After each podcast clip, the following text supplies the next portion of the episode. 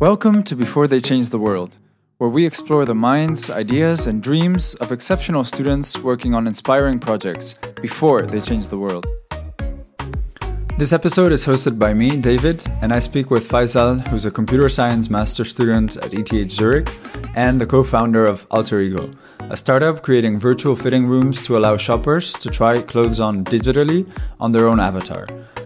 We speak about how Alter Ego was born and their progress so far, the challenges of developing the technology behind Alter Ego, their plans for expanding the team and the business, their business model and the potential use cases of their technology in the fashion and retail industry.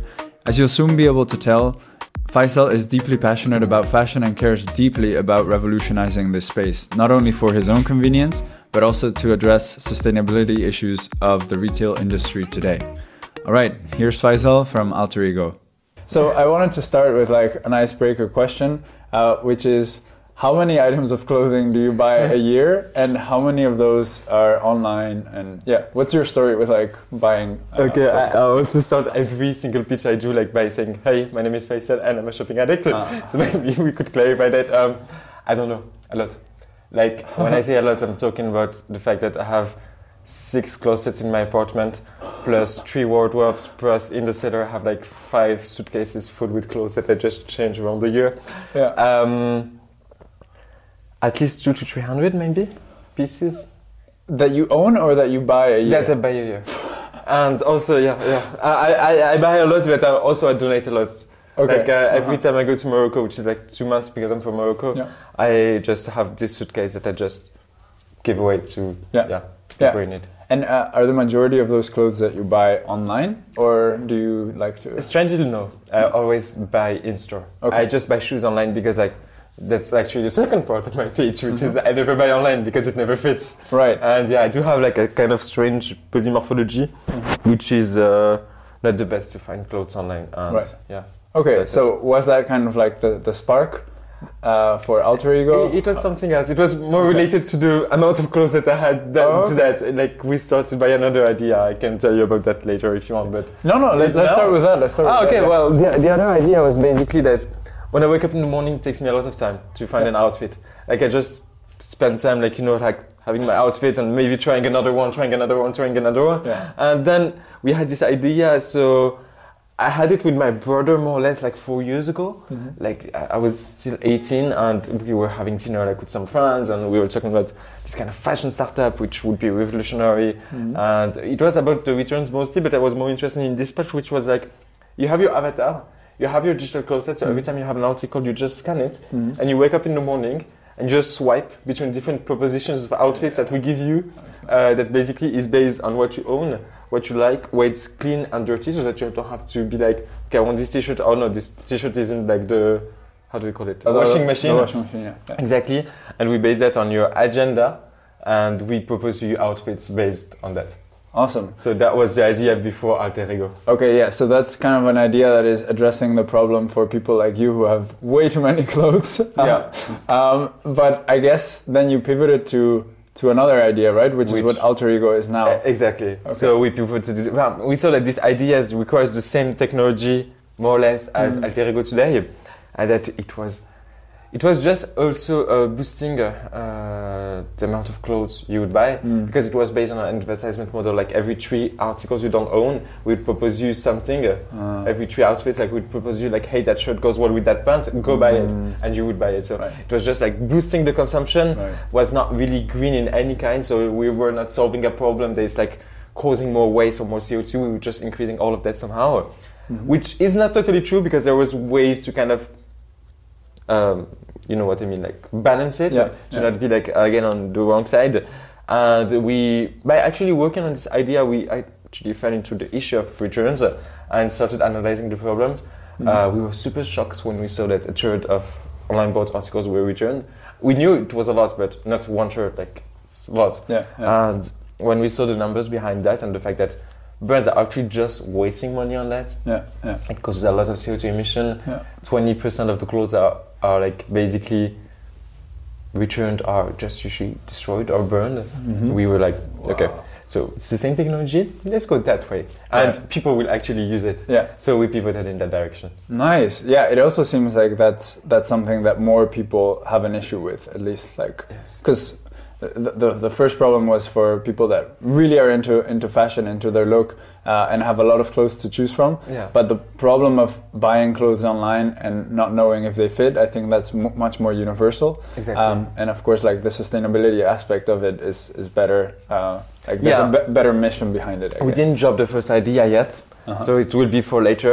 But like as we have like that amount of people that are like really having the problem of not knowing what to order at 1st Mhm. like we thought that best way it is to find like a good good user base Yeah. and then to try them like every other technology that we could have to even their, their shopping make their shopping experience better Mhm. greener or like just make it useful Yeah. yeah Nice. Um, so, how do you actually uh, solve these problems of making it easier to uh, find a cloth that, that uh, a piece of clothing that fits you? So it's so we do not make it easier for you to find a piece of clothes at 1st Mhm. We make it easier for you to know Mhm. whether like what you found is good for you. Right. Right. So what you do is you go to the shopping platform. Mhm. There are like normal shopping behavior on the shopping platform, etc. You have a button fit with alter ego and or try clothes virtually, depending on if it's white labeling or alter, or alter ego labeling. Then, if it's the first time you see that you create your avatar, Yeah. you just take one picture standing, and we create your avatar in less than one minute. Mhm. We can extract all your measurements, and then you directly try clothes from there.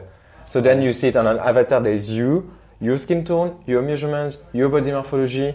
If the clothes is actually a fit. And you can also try different sizes, etc. For example, if you want to put oversize or something, we Yeah. show you how an oversize would look like on you, etc. Right. So it's more than we just solve the size that you need. Mhm. We help you know like what size fits best your morphology and your skin tone at the same time. Right. It's like you were in a fitting room, like in a Yeah. in store. Yeah, yeah, yeah. It's the same thing.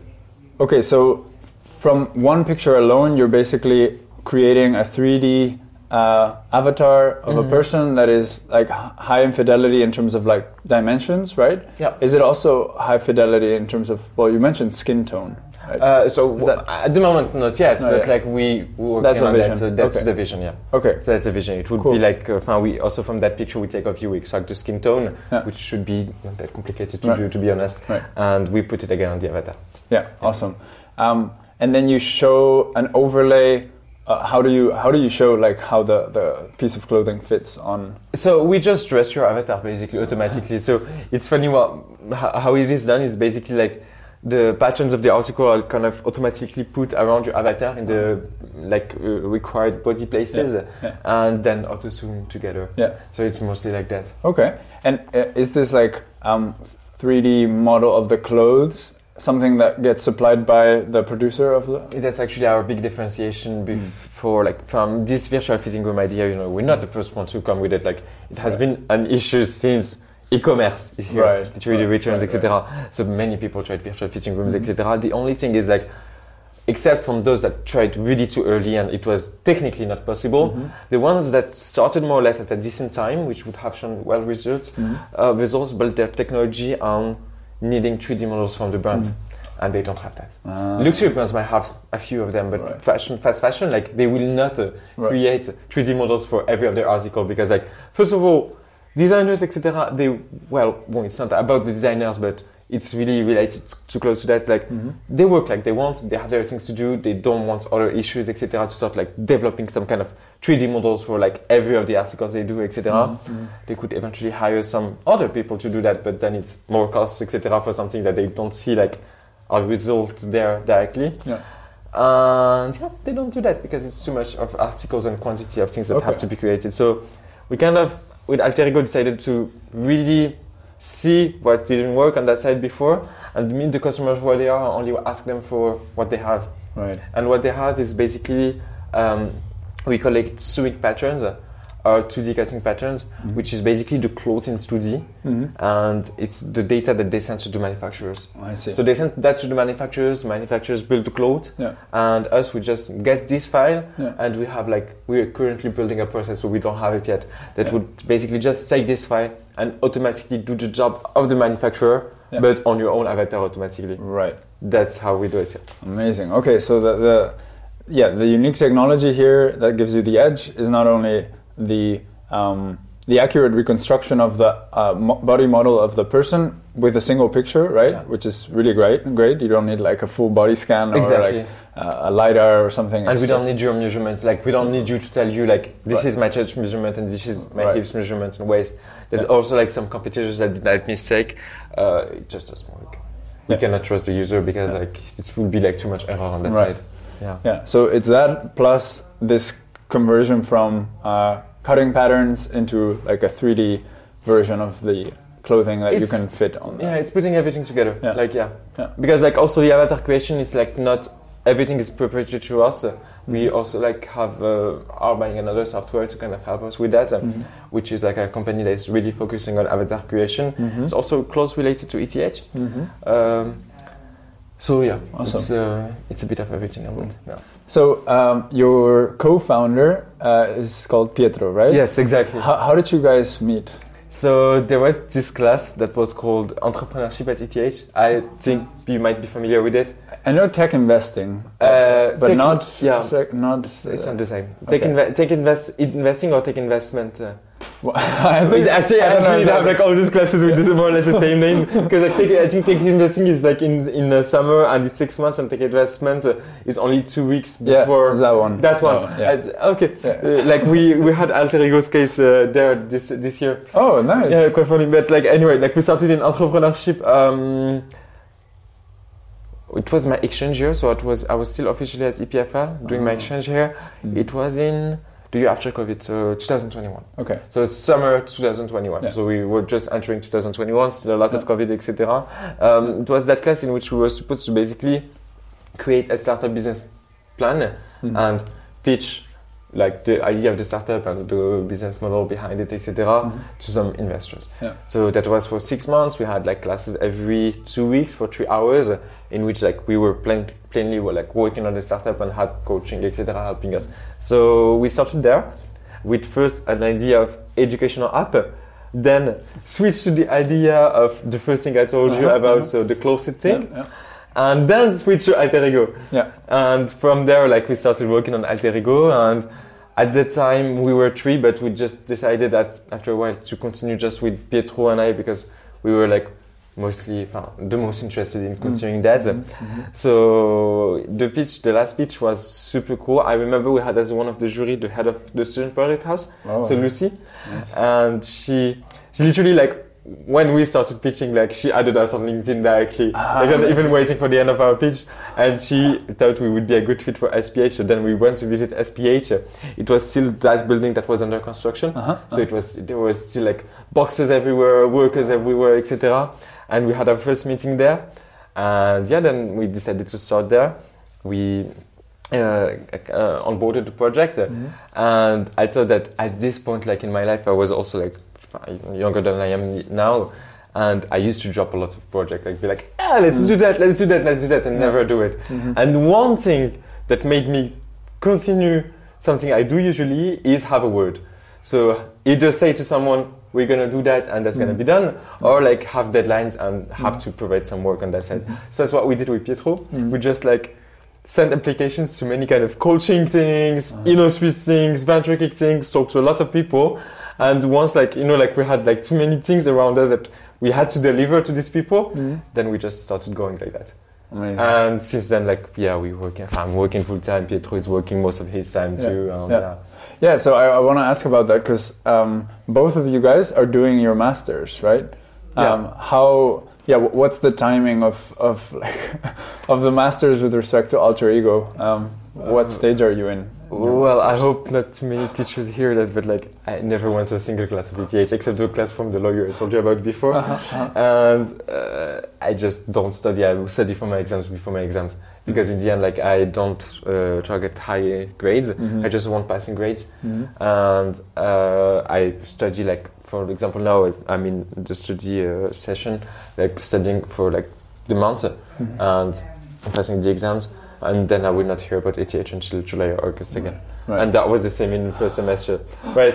so for me, like it's just that, like I'm doing my exams. When we have projects, etc., I'm trying also to put them in relation alter ego, Uh-huh. and that's it. Okay. So I every time I have like five months full alter ego, and I also work at the welcome desk in SPH, so it's also like 30% on that time, and then the exam, and then again.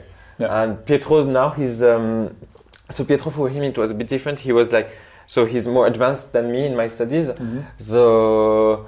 Um, he had to do an internship, which also we don't have to do in computer science, so it's a difference. So for six months he was in Singapore, Yeah. and he could only work during the weekends and at night, uh, which sometimes was also complicated because the internship was quite intense, etc. Yeah. So he had that. So that was last semester, and now he's doing his thesis. uh, so he's working also like, let's say.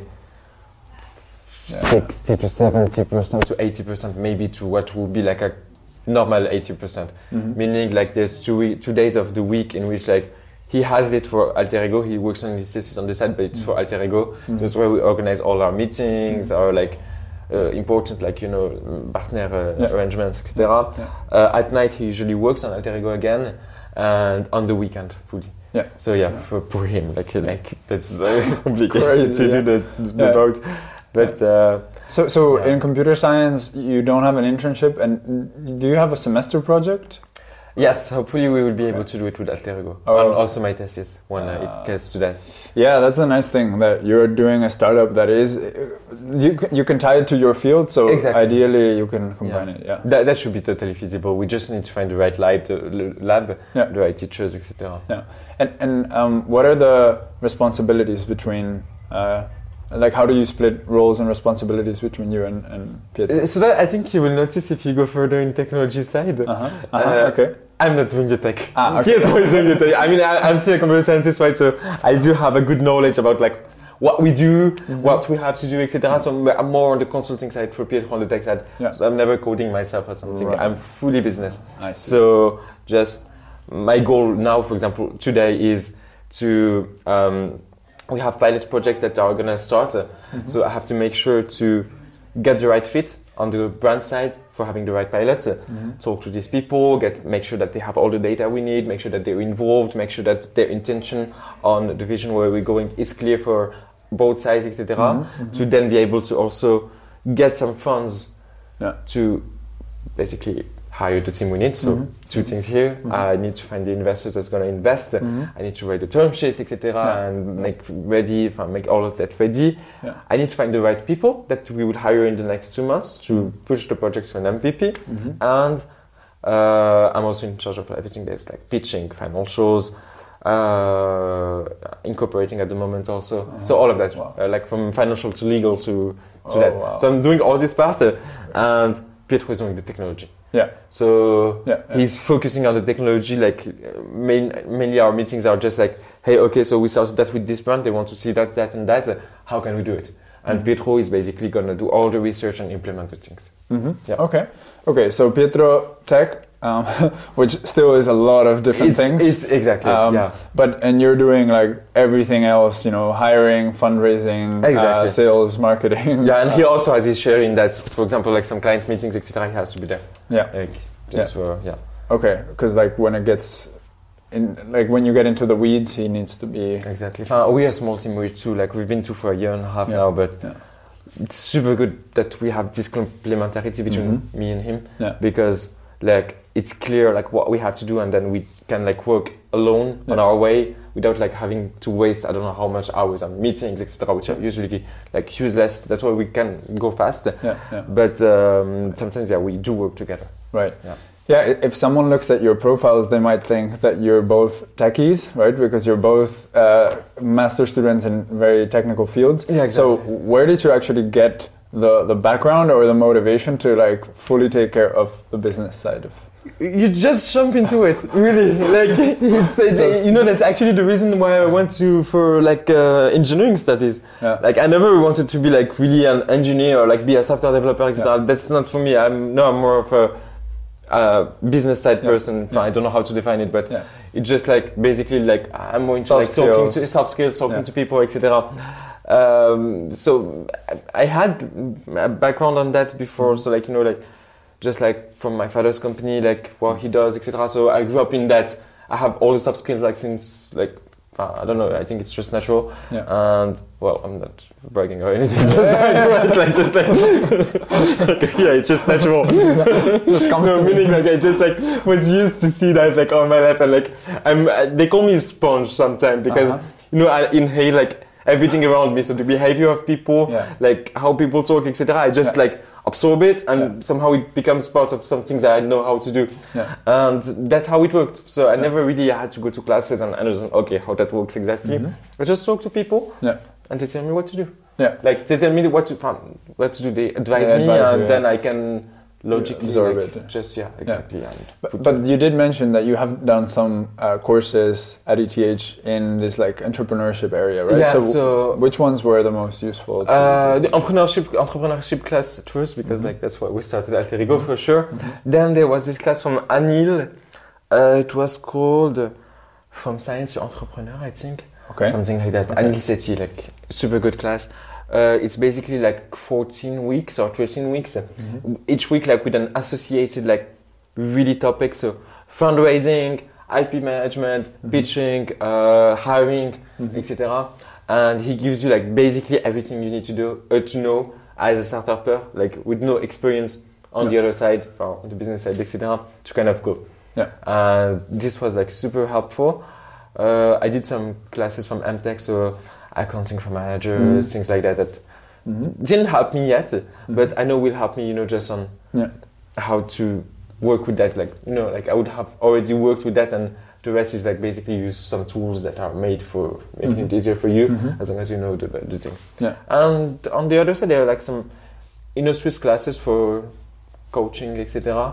And you have access to a lot of coaches and advisors, so from SPH, but also from mostly Innosuisse and um, and people we know around Mhm. that are just like, yeah, if you have that issue, you can do that, you can do that, or you could eventually do that, or I know someone that is an expert in that. You should talk to him. Mhm. That's how I make things actually. right, right. That's mostly the thing. Like, so for example, um, now we're incorporating, we need um, to deal with like some kind of taxes about like a thing we're doing. So just like I was talking with our main advisor, so Nicole Zing, Mhm. and she was like, yeah, well, I had a coffee with uh, a friend of Rafael, which is a lawyer again, like her husband, and he knows quite a lot of stuff about this specific thing. You should talk to him. Let's invite him for a coffee, and then that's how we do it. okay, Yeah. nice. That's really that. so, so now you're trying to incorporate in Switzerland yeah. A- as a GmbH or AG. AG? It. Okay. Yeah. It's uh, more convenient for investors usually. Yeah. Yeah, but how? Um, where are you getting? Because like here, it's like hundred k you need in capital for that. Yeah. So how are you guys as students like? able to cover that. Uh, So that I promised Anil I will write um, a template on how to do it. Mhm. Uh, it's not fully defined yet how we will do it. Yeah. Um, so I'd rather wait for Yeah, having that done. answer. It's gonna be in two weeks or Yeah. three weeks. But basically, it's about selling something to the company to put a value in the company to then have that minimal cash. I done that some like few thousand. Yeah. So we adding eleven thousand on top of that, and Yeah. then we get okay. Okay. Yeah. So you're, yeah. There, there's. I, think I've heard of something like this that I think uh, Generai, one of the other startups that we interviewed, used, which was like that you value your software Yeah. and then you get. Uh, yeah, yeah, General, yeah. yeah. Yeah. so it's something like that. yeah. Uh, it was a bit different for Decus, I think, but it's it's exactly that. We value the software, etc., and we do something like that. But uh, that's what I thought in the first place, and then there was a few more complications. yeah. Okay. So then Okay. we one I make sure of that. Like uh, Yeah. uh, I also should write that book for Anil so that he can share it. Yeah, yeah. Yeah. Um, and so it's that, and then maybe I don't know if you're bootstrapping anything or if you're um, uh, we investing any. competitions. Okay. So we never Okay, really so needed money because like first we had SPH, Uh-huh. So it was already co-working space plus a lot of things we could use. So just from coaching, uh, legal experts that Right. were available, etc. Yeah. And we fully software. So like you know, like we don't need to buy hardware and things like that. Right. Uh, then we first uh, won. Um, what was the name? Uh, the Innosuisse uh, kind of coaching thing. Mhm. So again, we had someone working with us like a lot, just for free Mhm. from our side, but they were paid by the government. Um, then uh, we won venture. Mm. So it was 10k. Yeah. Then we won Venture Kick 1, 10k again. Then Venture Kick 2, 40k. Right. And yeah, for now, like Okay. it's clearly enough for what we need to do. And I'm raising also like this month 90 uh, and something, uh, so 95 more or less, which would allow us to hire two more. So okay. it's just going like that. Oh, Yeah. amazing. Okay, so uh, yeah, so you have um, money from competitions, from grants, and now you're like this 90k ish that you want to raise now is uh, from a business uh, angel Uh, round. from different business angels. Yeah. okay, So from one advisor of ours that is like working with us like over already every week, etc. That also wants to put her money. Yeah. Uh, one colleague of hers that has uh, this like a really experienced entrepreneur. Like he basically sold companies for here that uh, were worth like a few millions, Wow. and he kind of believes in what we do. So. Yeah.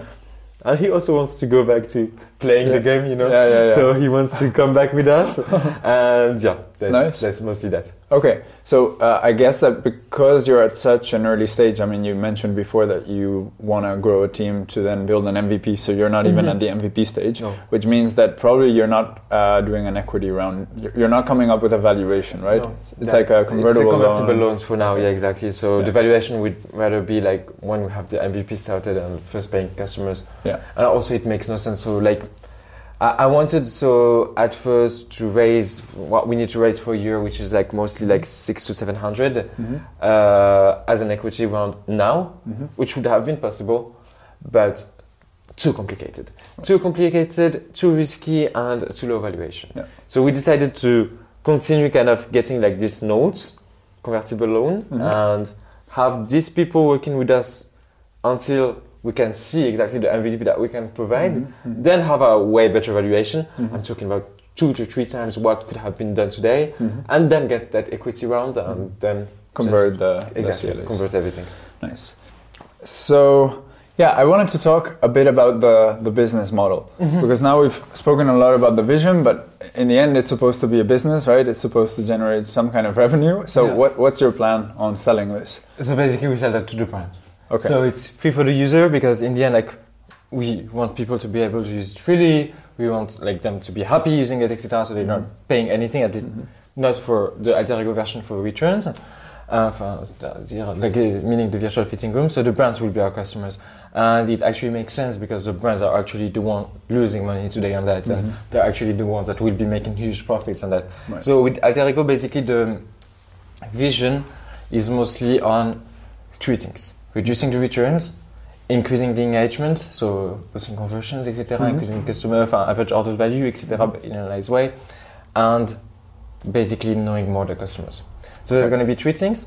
There's going to be the direct saving on return operations. So we're talking today about again a third of the articles are being returned. So when you return an article, it has to be shipped back, fixed, clean, and dried. And these operations basically globally in 2020 they costed uh, about 101 billion US Wow. dollars. So globally, that's Yeah. between all the brands, etc. Right? yeah. And for a particular brand, it can cut, represent like up to 30% of their own profits. Mhm. Uh, they're fine with it today because they're making lots of margin, etc. And this is part of the process because they have to offer free returns, etc. And they have to let that customer, their customer use it because we say that 86% of the people won't buy online Mhm. if there was not at least like an easy return process. Right. Because you just don't know, right? It's yeah, yeah, totally yeah, normal. So they can't really like save on this cost without Mhm. like Really they can- exactly they cannot break like this region Mhm. process that as it is today Mhm. otherwise they would be breaking their revenues Mhm. so they have to live with this costs Mhm. on the other side uh, so I gotta go here how we come so we basically aim to reduce up to 40% of article returns in the long term Mhm. so after working three to four years with the brand we will start first like with maybe 7 8% reducing Mhm. the first year and then growing to that 40% and that like if you think about the 101 billion US dollar that I told you about in 2020 Mhm. which is going to actually be more Mhm, in mhm. 2025 uh, Mhm. because uh, the fashion, e-commerce fashion is expected to triple Yeah. in like this next 10 years because people are just buying more online, etc. We're saving 40 billion globally just on that, Yeah. right? Like Yeah. if we have the monopoly, etc. But Mhm. let's say if we take 1% of that, it's already 1 billion. Yeah. So that's the big part of it. So we're saving them on these costs and on the green taxes also that they will be paying because mm-hmm. there will be less CO2 emission, less waste, etc. So they will be saving on that side too. Mm-hmm. Second, what is most important for the e-commerce is usually like conversions. So how many people are like actually engaging with this mm-hmm. product, how many people are testing that, how many people are buying that, etc. Mm-hmm. With Alter Ego, if you can try the clothes, you will for sure be more interested into like going deeper into like what are your options within the website. You won't just go for like I think okay I know what I want. Uh, No, you will also try other things, etc. Mm-hmm. Which should increase the average order value here, mm-hmm. but also boost your um, loyalty. Because if you buy with a brand and you actually got something that fits you, Mhm. Well, you Yeah. will buy again. No, I mean, of So- course, so re- returns are Yeah. not only a, a problem for the brands, for the user, it's also a pain in the ass, right? Exactly. So, exactly. yeah. So that, that's a- like, that's why I was like thinking that, explaining that for the brands they're gonna be paying, but for the user it's just like, yeah, you don't waste time. Yeah. You don't And- waste time, and you know exactly what you want. And so, what's the um, the, exact product that you're selling the brand, and how does it manifest itself? Like, is it a plugin that they put It's on the website? Okay. And do you yourself store information about those users uh, for when they return to that site, or do they store the model? We, we can't, so that's from the brand side. Okay. Like we can't say that that item has been returned or not. We Mhm. just have information about the user. Mhm. And we do not, for example, you need a picture to create your avatar. Mhm. We do not store that picture, for example. Mhm. We just store the avatar. You store it. Yeah, but it's Okay. anonymized. Uh huh. So we don't know who you are, Uh huh. and the brand don't know who you are. Okay. Doesn't know who you are. It's just an avatar, like an object, a 3D Right. object with measurements on it, Okay. and that's it. So- You're the only one that know that. So would you have to then take that picture every time No. you go? No, you So have an account. You have Ah. an account, but then like there's like those all this anonymization process that we can Mhm. implement, etc. Okay. Um, it's not implemented yet because Yeah. like we don't have a product Yeah, which yeah. is yeah, and it's gonna be like that basically. Okay. So you give us your photo, we create the avatar, photo destroyed. Mhm. Avatar is like Story. ID uh, one, Yeah. two, three, four, five, six, seven, okay. and that's all we know. Yeah. Yeah. Okay. And then whenever you go to like some store, Nike.com, whatever, and you're buying something, you will see some some kind of extension on the website Exactly. where you can log in with Alter Ego to yeah. to load up your avatar and Exactly. try. Yeah, Okay. it's done like that. So you save it somehow like it's not really like Twint, but let's imagine that Mhm. way.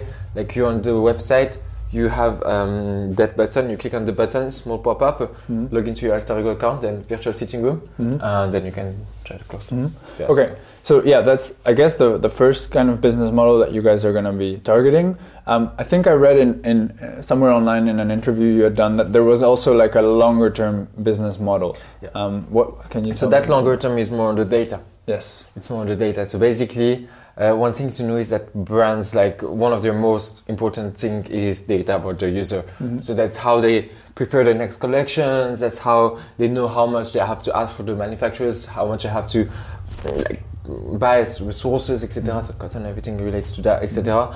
Uh, that's how we can help also. Because one thing to know is that today, 20% of the articles are produced Mhm. are never sold. Mhm. Not even in promotions or like in in like a, That's Zalando, uh, Zalando lounge or something like that. You know, like Yeah. not sold, just Wow. destroyed or like thrown away. And it's because you know for them also today they just they do have a lot of information, so they have all these KPIs, they analyze, etc. Mhm. One thing is, for example, you know, like when you go to Zara and you go to the fitting room, Mhm. they kind of analyze how much that article has been tried, etc. Mhm. And well, I'm getting lost a bit. I'm going too much no, details. it's fine. I- But in general, basically, what we can do is we can say, hey, in Switzerland, we have that amount of people that we will fall into this category of mm-hmm. body morphologies, measurements, etc. And that way they can adapt the production. So they can say, okay, so yeah, that clothes have been tried, I don't know how many times online, etc. And this country needs that amount of S, that amount of M, that amount of L Mhm. for this specific article. So then we can hopefully reduce overproduction that Yeah. by one or two percent even. Yeah, yeah, yeah, It's gonna be huge. Awesome. Okay.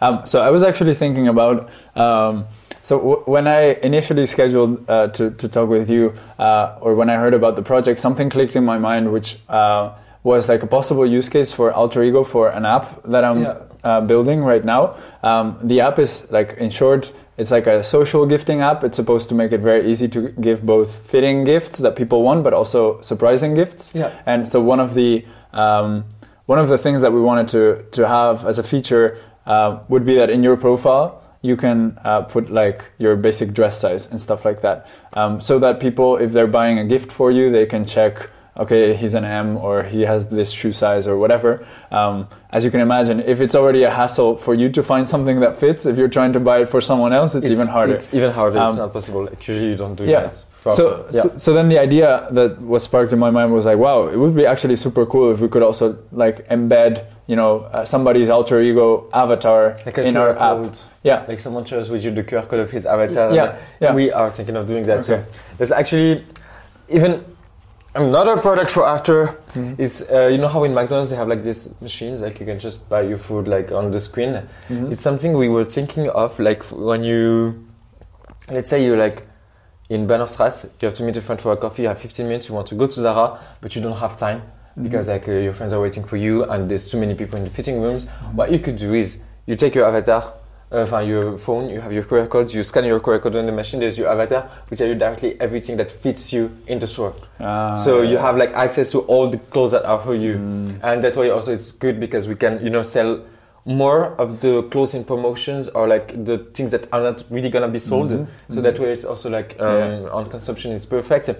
And it can be with your avatar or it Yeah. can be with I don't know your child avatar. Yeah. You know you have a child, you don't want to well, that, child is like super like you know um, excited etc. Is running around everywhere. You cannot put him together to kind of try the jacket you want to buy him Yeah. to see if it fits him. Yeah. Just take his avatar, you scan the QR code there, Yeah. and you see if the article fits if it's the child or not. yeah, yeah. So No, that, yeah, That, but that's for a bit later. Right. Hopefully. So um, you said that now you want to expand the team, or in the next months, right? Mhm. You want to expand the team so that you can build the MVP. Yeah. Um, so what are the the things that you're hiring for, and what does this MVP look like? Uh, the MVP is basically the first part of the virtual fitting room. So Mhm. it's like embedded in the store, like the API that would basically go from to our database, retrieve the data from the user Mhm. and the data of the brand.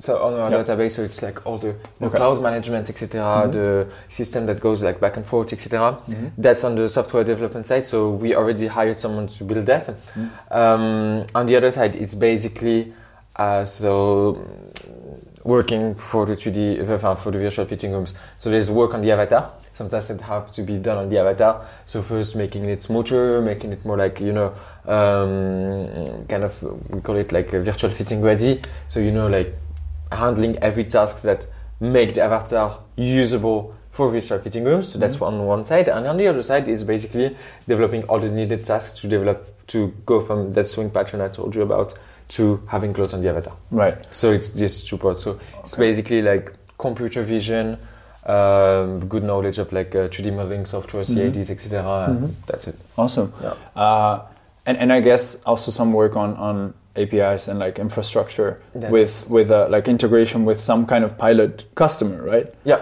And and have you already chosen what pilot customer or brand is going to be? working? Yeah. So we have a lot. Uh, a lot of brands are interested actually. Oh, cool. uh, for now, the pilots we're doing is is more like on a kind of um, in-house level. Uh-huh. So what we do is we we get the data from the brand. So how it works is I send an NDA to the brand because sewing patterns are like super important for them. Uh, so it's right. like their babies, you know. It's Yeah. like their know-how. So Yeah. I'm sending an NDA, meaning that yeah, I will not be giving your your information to your competitors, right? Yeah. So that we get the information, we work with the data a bit, we find like 20 models, and on these models, so different male, female, tall, uh, shorter people, um, more like uh, like imposing people, more thinner people, and we basically dress these people these people in real life with the clothes, Mhm. and we dress their avatars with the data we got from the brands.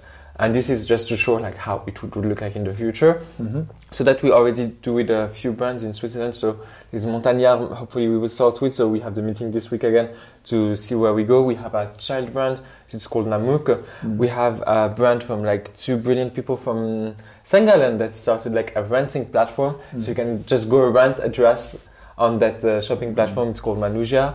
Uh, we will work with them and we have a few others so in Brazil, in France, etc. Awesome. Yeah. Okay, so these these brands that you're currently in partnership with, it's really like a pilot project where it's, not going to be commercially used. Even, yeah. Okay, it's okay. not even going to Yeah. be like a commercial use, not no integration done. Yeah. But it's like the pre-pilot, Yeah. and on the trams, basically, they have like uh, after like if they're happy with the kind of workshop we're organizing, which they see the people with the real dresses and the, their avatars, then we move to the next step, which is gonna be like uh, soon, uh, in a few months, let's say maybe May or June, in which we actually integrate a part of our software in the in the in the website, and they allowed, people would be allowed to try on like I don't know, maybe like uh, two, three t-shirts, a jean, a dress, Mhm. a jacket or two, Mhm. and that. Yeah. Okay, nice. Um, oh yeah, do do you have any uh, dream brands that you'd personally love to collaborate? with? Ralph Lauren, okay. Ralph Lauren and Uniqlo. Like uh, it's it's my favorite brand. Like I, like if you see me enter a, a Ralph Lauren shop, you will understand. Like yeah. Nice. And uh, otherwise Inditex because we have good connections with them. Um, Inditex is the owning house of uh, Zara, Bershka, Ah, Pull&Bear, Massimo Dutti. Like uh, it will be our, our biggest Okay. client. I think. Yeah, So, yeah. Wow. But yeah, so uh, on the tech side, what have been the major challenges for you guys? Uh, on the avatar, we work from one picture. Mm-hmm. So retrieving all the information from one picture, also Yeah. the backside. Yeah. Complicated. Yeah, yeah. Um, the 3D fitting. So we started by using like uh, a software that was developed by a bigger company that's called Zero 3D, Yeah. and they are focusing on the design side. So Yeah. for us, it was okay, but in a later stage, we wanted to be more independent. So you know, like just in like understanding exactly how things are done on their side, and kind of just putting that on paper for now, like with the exact technology we need to use, Mhm. was a bit of a challenge Yeah. which is solved now. Um, but no, technically, there was nothing that was really stopping us up to now, except that Yeah. thing of information from the back from just one Mhm. front picture. Mhm. Um, yeah. I see. And how much of um, your work or your studies from ETH are you putting? And this goes for you and, and Pietro as well. Are you like transferring, you know, like that knowledge from your courses and, and projects into Alter Ego? uh, you should ask my co-founder on that Okay. side because um, You haven't transferred Uh, much yet. I haven't transferred much. I mean, Okay. to be honest, there are some things that were not taught to me at ETH, but were taught to me through ETH. I think that's the most important Mm. thing we learn at ETH also. I mean, for me, like studying at ETH is not like, yeah, knowing how to use that function is in SQL or something. For me, it's like having that amount of work Yeah. and be able to cope with it like with no stress and actually make something and succeed, right? Yeah, So it's just like more shaping your brain Mm. than actually getting like knowledge on that side. Because anyway, technology is evolving today like so fast that if you study today, in 10 years, you will be totally using something different. So the most important is like you as a human, how you think. And this have been taught, have been taught to me by ETH and EPFL. Okay. So, you know, seeing like that, that size of papers you have to understand in uh, one week. Yeah, yeah, yeah, yeah, yeah. Right? Uh, facing that and then facing alter ego is like, I've done worse before. I mean, honestly, no.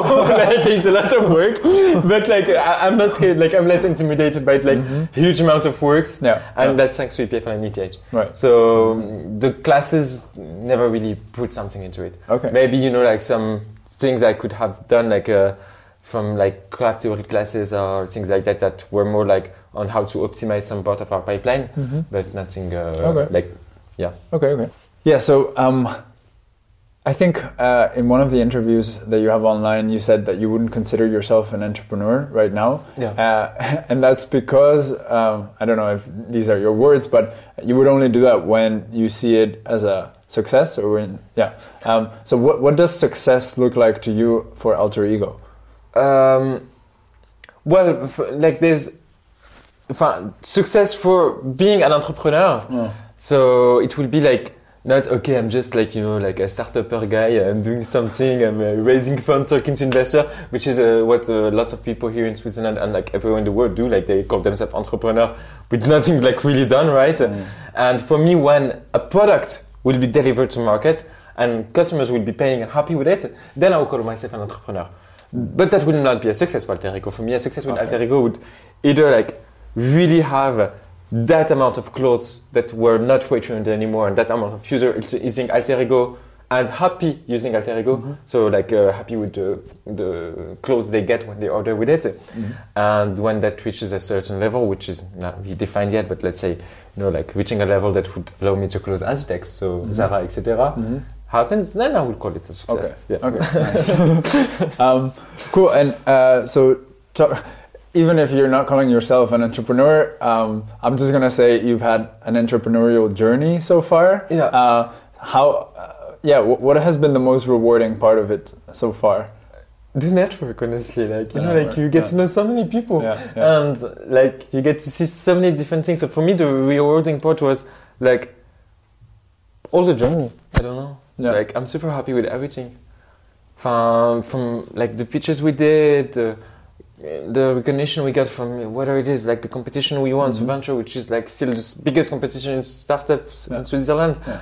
or like venture kick which is also like more common but like is uh, it's a recognition like to kind of have pitched to that board of uh, jury like that are like experts like and like way senior compared to what we are Mhm.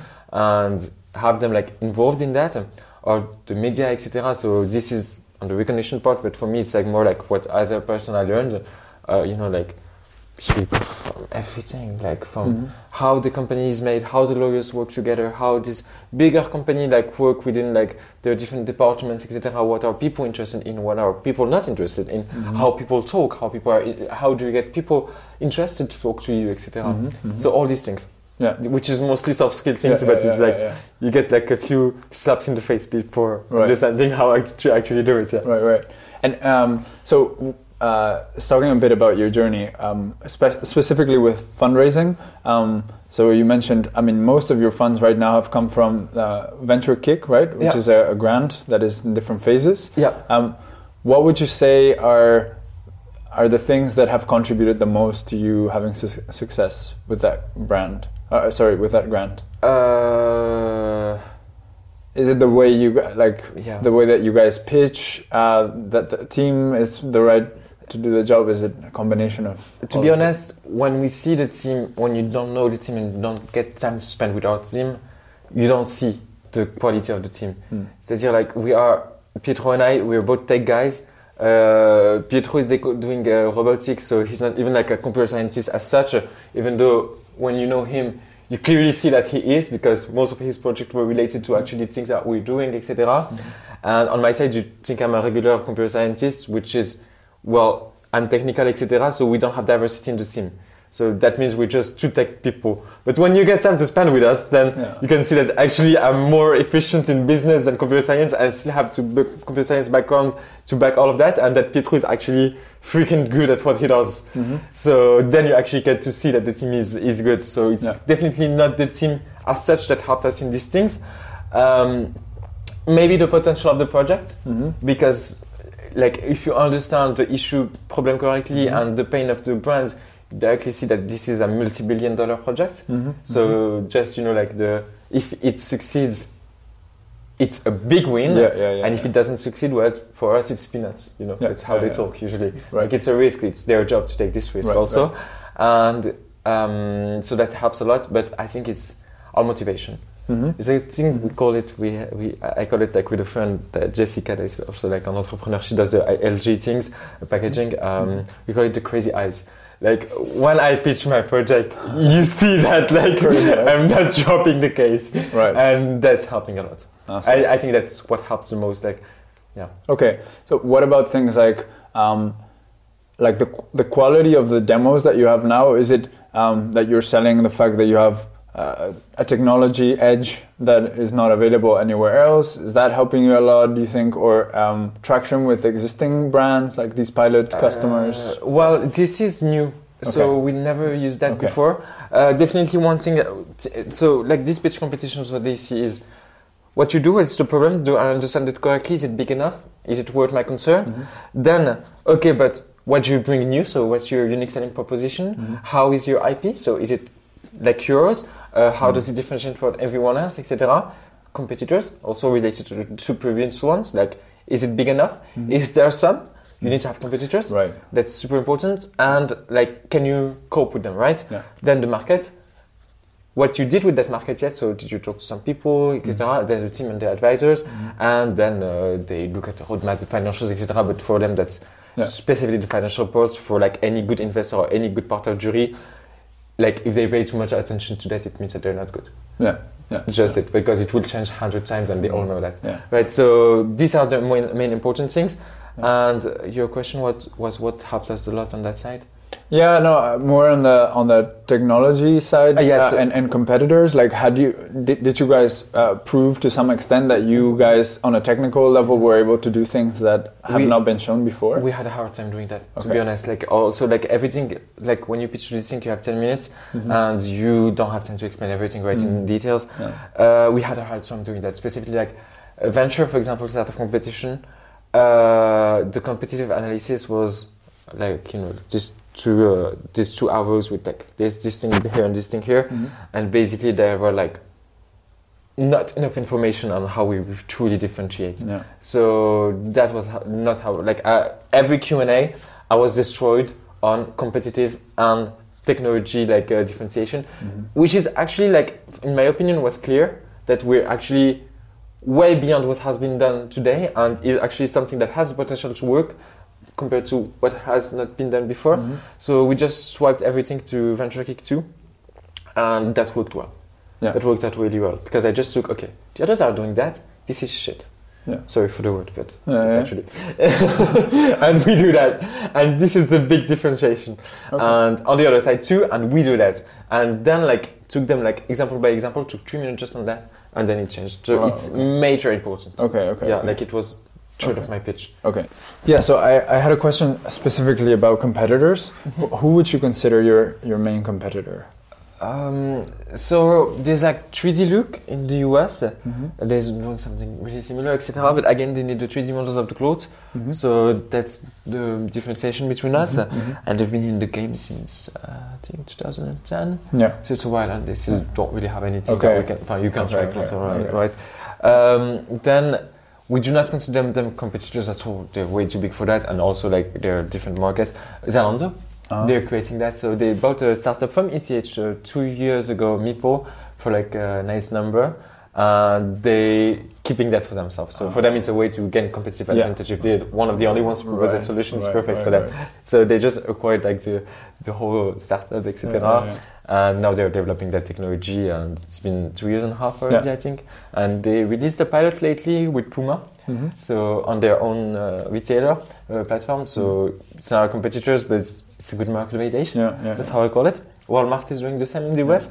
They bought a startup for 200 million one year ago. Same thing as Zalando for themselves only.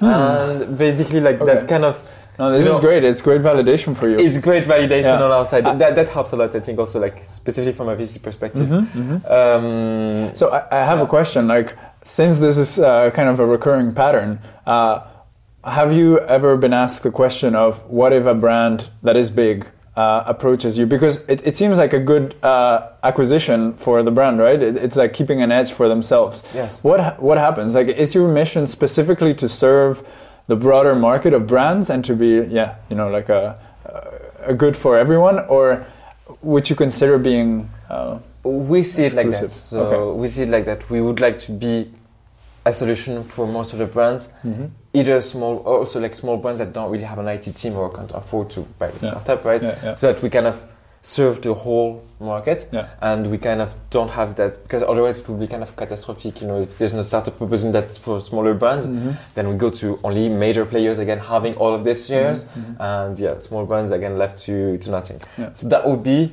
the vision. Yeah. Um, then I'm not stating that if we get a good deal. Ralph Lauren. yeah, no, Ralph Lauren. Yeah, well, Ralph Lauren, like, I would love to work with them, but like working with only Ralph Lauren would not be enough for sure. Right, right. Like for the vision for Alter Ego. Yeah. But if we have, you know, like a major, major player Mhm. that will want Alter Ego for nice reasons, which would be like diminishing distributions, but also other things they would love us to develop, Mhm.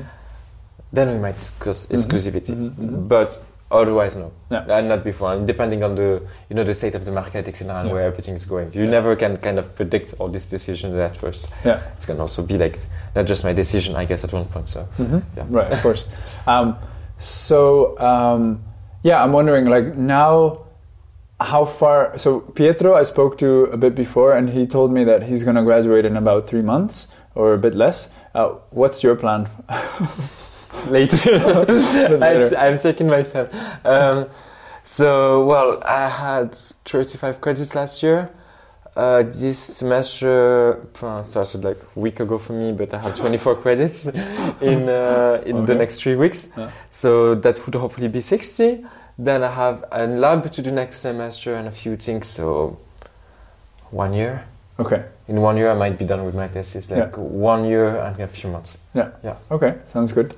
Um, and at that point, I guess, uh, like, so you would, Pietro would go full time when he graduates. Is that the idea? Yeah. And then you would hire a few other people to join, um, more on the technical side, right? Mm-hmm. And so you would continue to like lead the business side um, while finishing your Exactly. masters. Okay. So Pietro is going full time in March. Yeah. Uh, we have two people starting half time in February, Mhm. um, 50%. Mhm. And we hope to like close this round uh, by the end of the month Mhm. so that we have again two people starting full time in late Mar- late February slash early March. Mhm. And I'm considered full time. So. Yeah, yeah, yeah. And um, so I want to ask you about the hires because hiring is like one of the most difficult or important things for an early stage startup, right? Because like the people that you're hiring, you you you might have to start seeing them as like leads of huge teams if the startup goes well at some point. So how how did you approach that?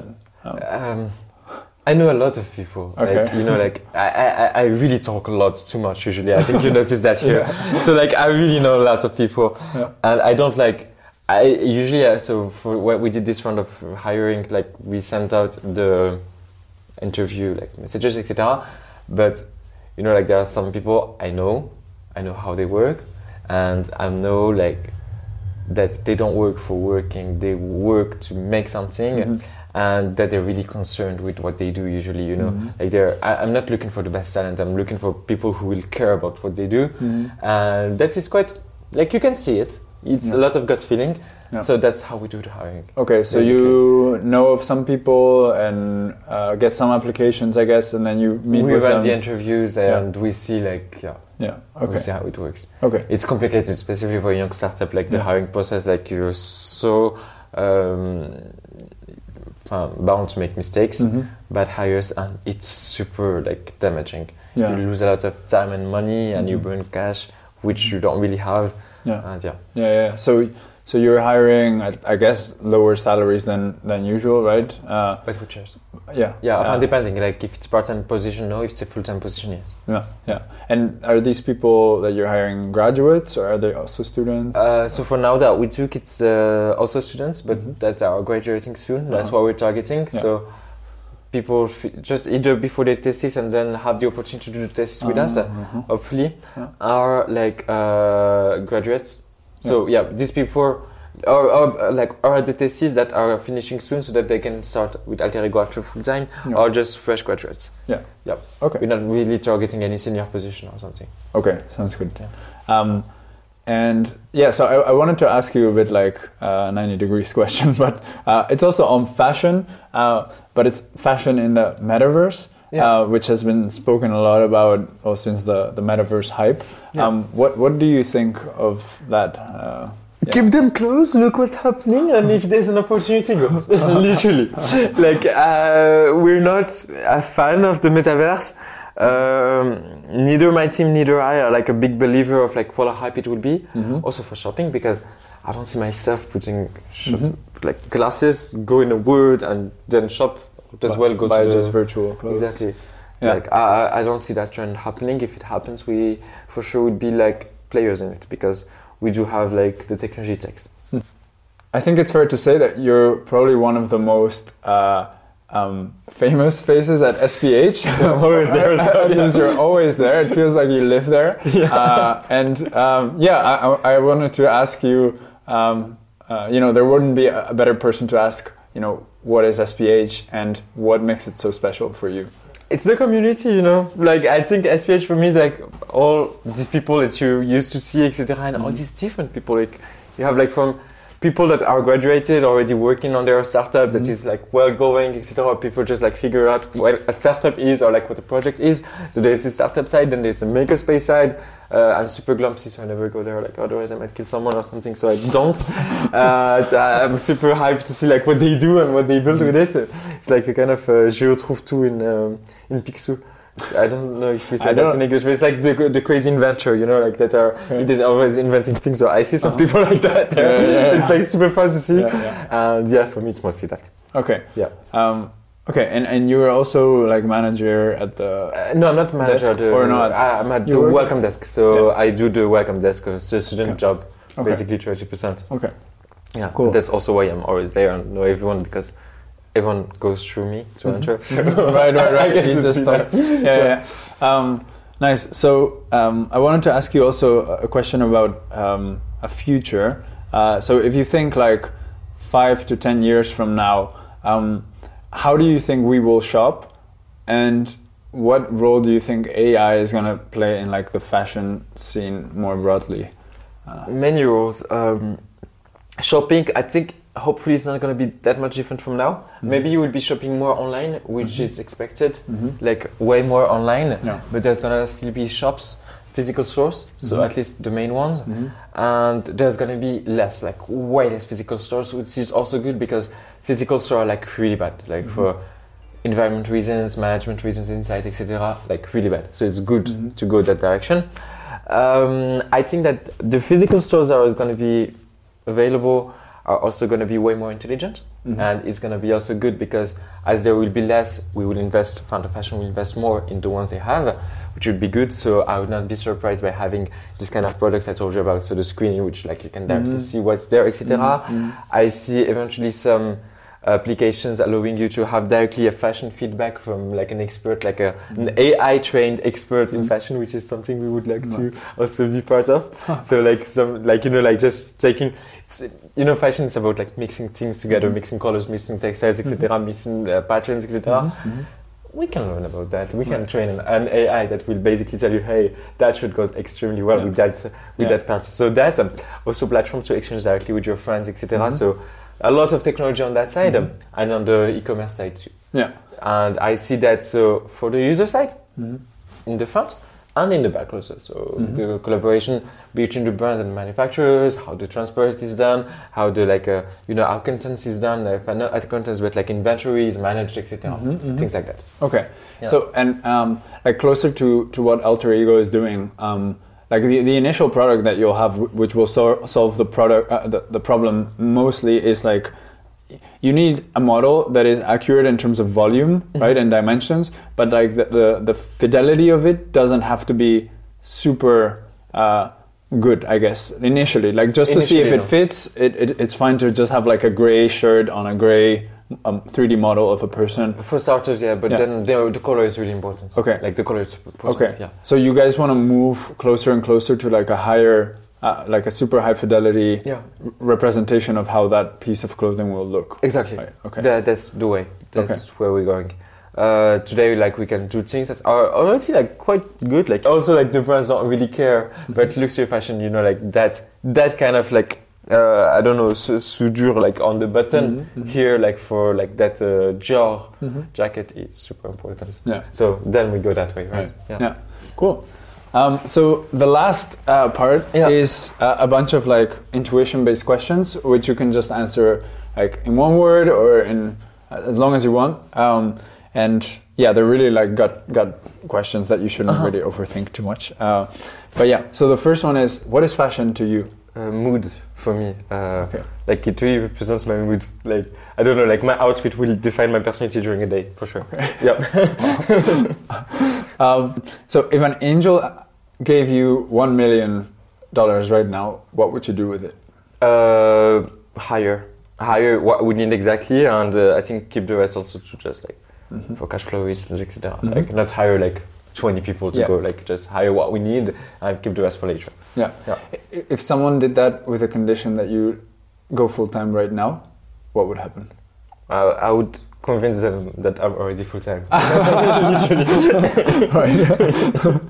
um, which is easy to do. yeah, yeah. so, what gets you out of bed most mornings?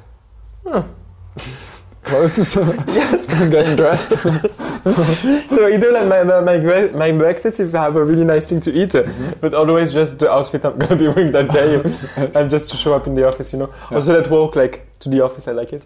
Mhm. So it's Okay. I like that. Um, what advice would you give yourself uh, back in high school? Uh, continue like that. I don't know that Yeah. that seems pretentious.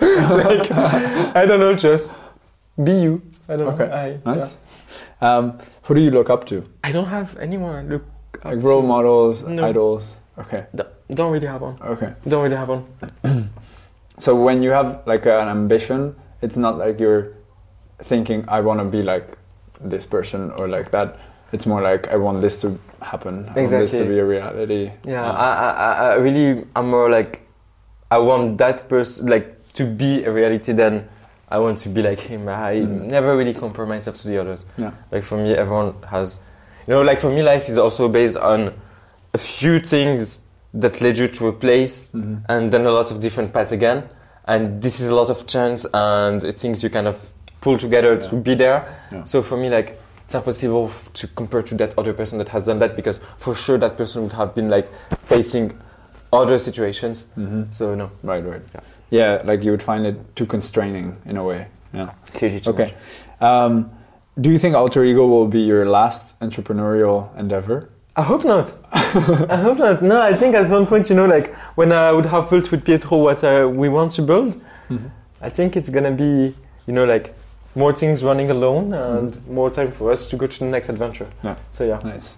Um, what's I think we've already answered this, but what's your favorite brand Ralph Lauren. and what's your pa- favorite piece of clothing Uh, that you own? that I own. Yeah. Hmm, it's. I, I, think it's it's not even a Ralph Lauren.